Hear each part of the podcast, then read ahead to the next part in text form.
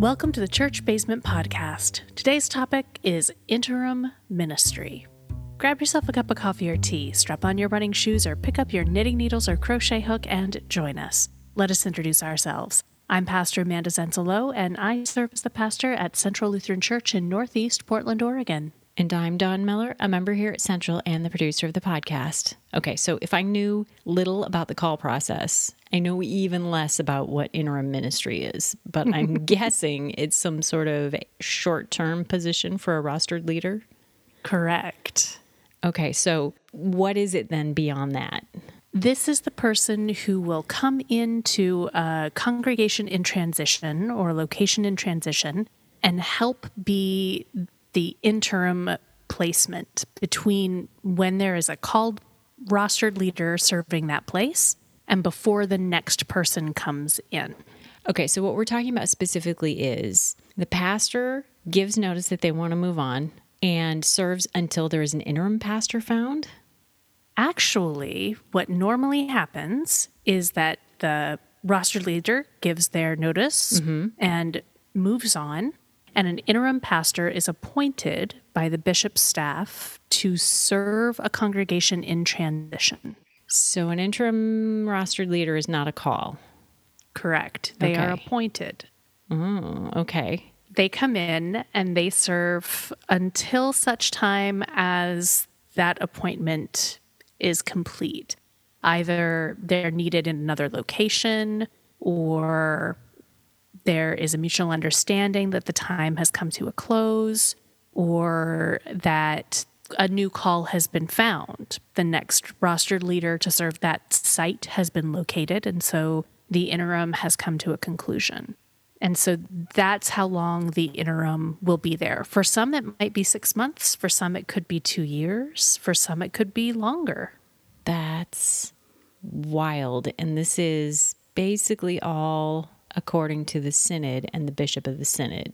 in consultation with and working alongside of the interim pastors, the interim rostered leaders, and the Synod staff. Yes. So, can you just be an interim pastor, or is it something that you kind of get stuck doing because they need you? There are those who have a very strong call to this kind of particular ministry. Uh-huh. And there are specific sets of skills for this particular ministry. And there's actually particular training. So, even above and beyond the kind of regular training that we have as rostered leaders, there is a particular training for interim ministry. Really? There is. And so, specifically trained interim ministers will have certain skills that maybe other pastors or other rostered leaders don't carry. And when they come into a congregation, they will come in with very specific boundaries and objectives that they want to meet and help the congregation meet. It's a different kind of work that you're doing when you come in and you know you're only there for a short amount of time and you're coming in able to make some changes because you're not going to be there mm-hmm. long term. Mm-hmm. You're there in a time of transition to help a congregation make a transition. Man, I had sort of a understanding that it was going to be like retired pastors who were like, sure, I'll take something for a short term time. But this is something very intentional and different, right? It can be both of those. Sometimes there are congregations that they have something more along the lines of pulpit supply. Okay. They may not have the resources, or the call might be such a small amount of time that they have the capacity to pay for that really it's pulpit supply that they're looking for. Someone to come in and preach for them on Sundays, help lead worship, maybe do a little bit of pastoral care here and there for emergencies. But beyond that, they're not looking for someone to help them update their documentations or help them develop a budget or build out new programs or set visioning for the future. They're really just looking for someone to preach and maybe do some hospital visits. And that a retired rostered leader can do very, very well and might be very well equipped for. But if you have a congregation that is in the midst of programmatic changes and programmatic growth, if you have a congregation that has a major building program going on or is with a, a lot of staff mm-hmm. and has a staff to manage, then you'll want someone with specific sets of skills to come in and step into that leadership role who can help with things like, well, how is your documentation going in this transition? Are you current with the Secretary of State? When was the last time that your Constitution was updated? These kinds of questions are things that can get lost in the day to day of ministry mm-hmm. very easily. But as an interim, you can come in and ask some hard questions. If you step on a couple of toes, it's not going to ruin the next 10 years of relationships. Mm-hmm. And you can help a congregation clean out closets and recycle some papers and get some things done very quickly that would be very hard to do in other moments. And a trained and a skilled interim rostered leader can do an incredible amount of very, very particular ministry in a short amount of time. Where does this training come from? Is that something that the ELCA provides or is it synod specific? It's something I believe that the ELCA provides. But there's also in Oregon a very strong cohort of interim pastors, and hmm. our interim rostered leaders actually meet on a regular basis.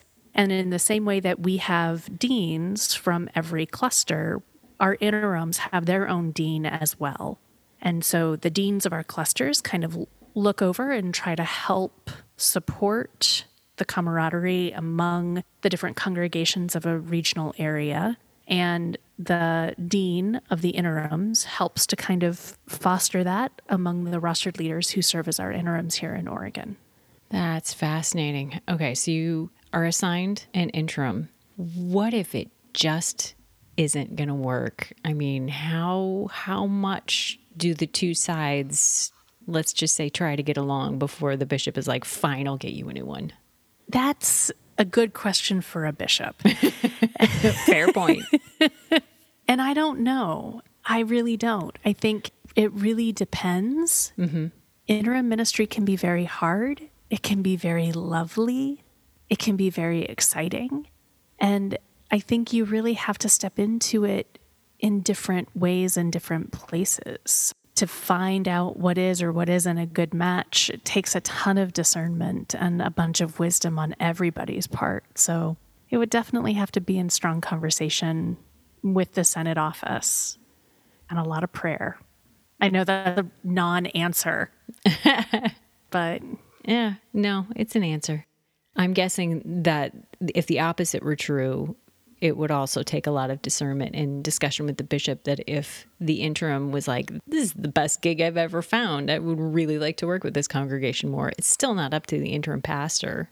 I'm guessing you still have to kick it back to the bishop, who then kicks it back to the congregation. For them to be able to stay or be eligible for the call? Yeah.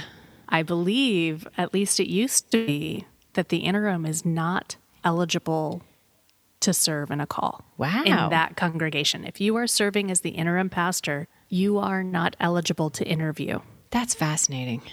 Because that's part of it mm-hmm. is that you are there intentionally to serve as the rebound of sorts. You are intentionally there to change the patterns and to get in there. And even if it's going great, like Central's interim was a fantastic match, the interim before I arrived. Mm-hmm was a fantastic match.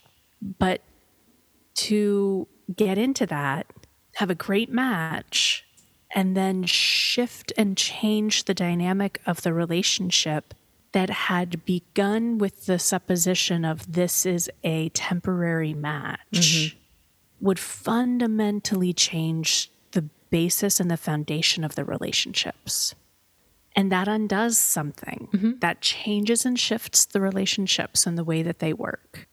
And so I think that it's wise. And every rule, of course, is meant to be broken, and the Holy Spirit will blow where she will. And I think it is an exception that it is a wise thing to call an interim to a call where they've been serving as an interim. Interesting. Okay, so we sort of talked around it that the congregations are in transition and the interim is their short term. What kind of tasks are they doing? Is it just a job where you're there to give communion when it's necessary and give a sermon on Sunday? You're there for a lot of other things. Okay. You're there in some ways to help kind of usher along the call process, but also you're not a part of the call process. I didn't think that was going to be a smart move. like they're definitely Yeah. not going to be on the call committee. No, definitely not. But they are there to be like, okay, how's that mission site profile coming along? Y'all are doing great. Good job. Right. Uh huh. To help and encourage and to answer questions and to make certain that everyone is talking to the bishop's office and emails are getting answered and just to keep the process moving. So it's not that the rostered leader is actively involved in it as much as simply sheepdogging and mm-hmm. making certain that everyone is still moving forward. And whether it's grief or fear or simply getting stuck in one place, that nothing holds the congregation back from continuing moving forward. So the interim pastor is there for that purpose. All the normal stuff of being the church pastor. So helping to make certain that council meetings are still going, helping to make certain that pastoral care is still being supplied, that word and sacrament are being rightly administered, that confirmations are happening, that baptisms are happening, and communion is happening, all of those things. And also to do some checking up on some of those other pieces. How are the legal documents going? What is the state of those kind of pieces that might get lost, especially towards an end of a ministry where people are getting a little tired? Mm-hmm. How's the database? How's the parish record books? How are the processes of recording council minutes? Where's the information on how to use the photocopier and who knows how to turn on the furnace? All that kind of institutional knowledge that may or may not have been with the previous pastor. How is that going to get transferred to the next rostered leader? Who are the people who hold that knowledge? How is it going to be shared? That kind of stuff, an interim pastor can begin to kind of suss out mm-hmm. and untangle and create pathways or encourage the congregation to own it more themselves, depending upon how the previous rostered leader held power or didn't. And if there were conflicts, of course, mm-hmm. then that interim is going to come in and help tease out and do healing work around those conflicts. So there's lots of work that can be done. Sometimes it can simply be that the interim comes in and just loves a place, just gives them tons of love mm-hmm. and helps them to know that they are loved. And that's what they need for a while. It all depends on the context and what's happening in a specific congregation. But that's some of the stuff that I have heard of being part of that work of interim ministry. So, what happens if you have more congregations that need this in their transition than there are trained interims? Are you just stuck with whomever can show up on Sunday?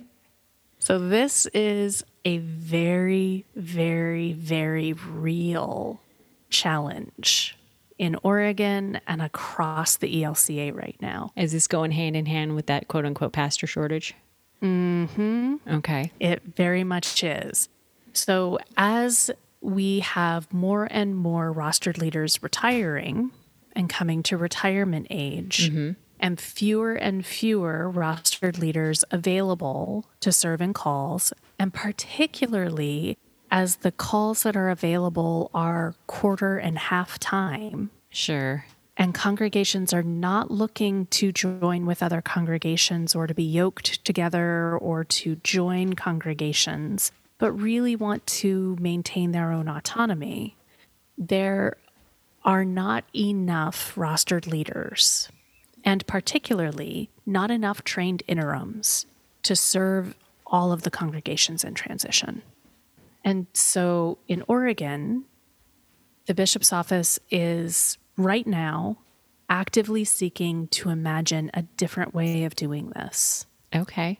To still prioritize intentional interim ministry. So, something that is an intentional time between calls, Mm-hmm. but also something that recognizes there may not be an availability to have a rostered leader do all of that kind of healing or documentation work or that kind of stuff, as well as do sermons and those kinds of pieces.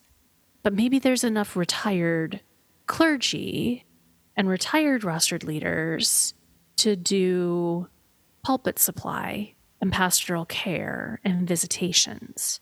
So maybe, maybe it'll be something like a retired rostered leader who does pulpit supply mm-hmm. and a consultant who can come in and help with the administrative congregational transformational work and looking towards the future work. So it may shift and change, mm-hmm. but it's still an intentional time between rostered leaders. That's fascinating. Do you think this consultant would have to be somebody who has like specific seminary like training, or is it something completely different, business world related? I don't know that it would necessarily be business world related, but I think that there would be amazing deacons. Mm-hmm. Right? They may not be word and sacrament. I think word and service could come into this space and do amazing work in word and service to lead congregations through that kind of a space. And it would open up that kind of work to word and service in a way that could be really juicy. I think that there's some fantastic opportunity for individuals who have a sacred heart, but also business savvy, mm-hmm. who could be in that consultant kind of a space. So, individuals who may have law background, but also do have some theology within them or some sacred background or some study with them, that they are able to blend those things together and journey into that kind of space and place. Or a congregation that's been in some major conflict. What if there was someone who had both a history in church work and a history in counseling that could come in as a consultant for a congregation like that, but they wouldn't necessarily be rostered, right? Those are the kinds of opportunities that this kind of a model could open up, which really opens up the priesthood of all believers and encourages us to begin to imagine what does it look like when we're not relying so heavily on this idea of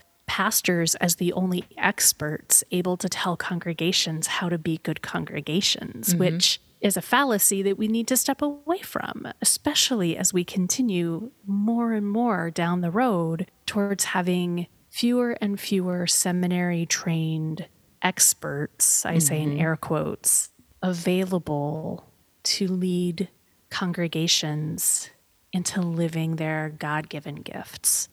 And I know all of that is very scary to say. And it's very scary for me to say as someone who is a professional Christian and doesn't want to see the day when my job security is not as high. Mm-hmm. And at the same time, the entire point of Christendom is that we work ourselves into knowing that we all have everything we need to do the work of God's kingdom in this world. And so I think it's a really fascinating, beautiful concept to imagine a different way forward and what we could look at as a scarcity problem. This is an invitation to shift our eyes to gaze towards an abundance solution. So there are my babbles. I'm not a part of the team working on it. I've only heard little bits and snippets. I'm praying for them and hoping beyond hope that they are so excited about the possibilities. I do not envy them the dreaming and the creating that they're needing to do. That's going to take some brainstorming to solve. Yeah. Do you have any idea if generally people are staying at their calls longer or if that is shortening the same way that people aren't really staying at regular jobs for the 15 years, 20 years, 30 years they used to, and now something closer to two to five years is average for a particular job? That's a really interesting question. And I haven't heard any particular rumblings about that in the ELCA. I think that the patterns are likely staying about the same as they have always been. And so it's not that there are people who are changing jobs more often, which makes the need for an interim pastor more obvious. It's the whole thing is scaling back systematically, right? Fewer pastors, fewer rostered leaders, fewer everything, and it just sort of makes a shortage.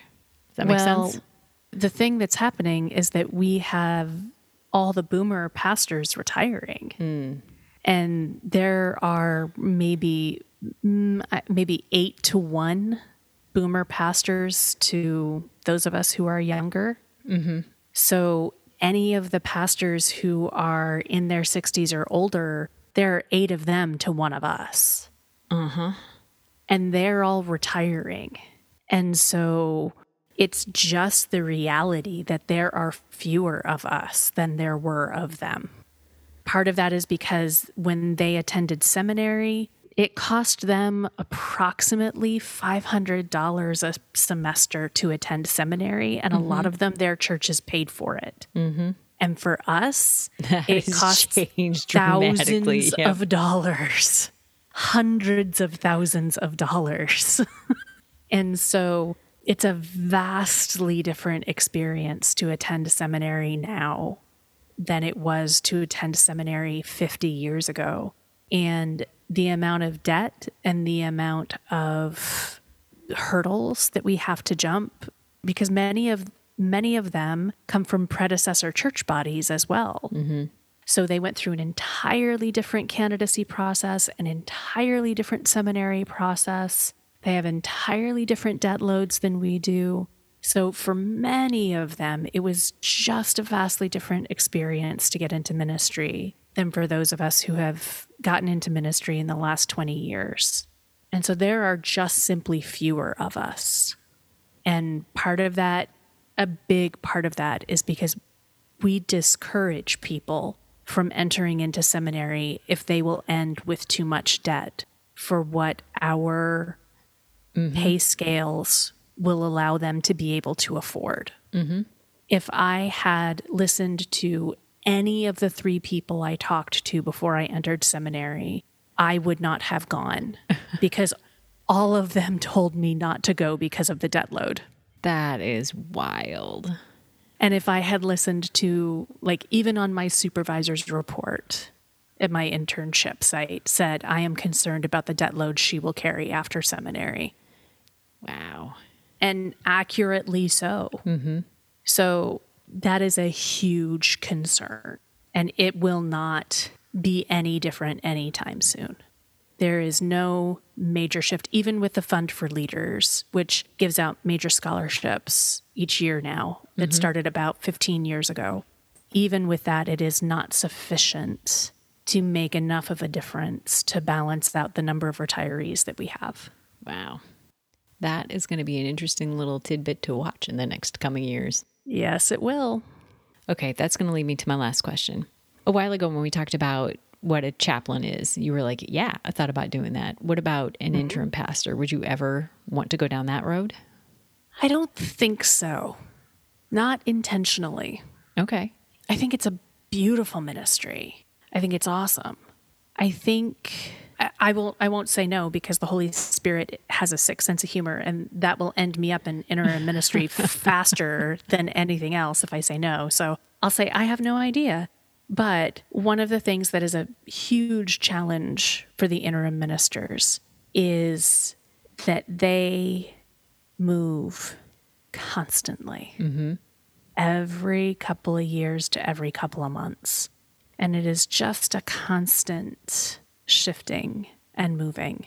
And while I am very comfortable with that, it is hard on partners and spouses. Sure. And I have come to value the peace and stability of not doing that to my partner too often. So for now, this does not hold much appeal. Well, thank you, Pastor Amanda, for taking the time to help us learn a little more about interim ministry. I look forward to sitting down with you another week on another topic. As do I. And if you are the praying type, please keep our interim ministers in your prayers and the congregations that they serve. They are doing holy and hard work. Until we are back in your ears again, remember God loves you no matter what.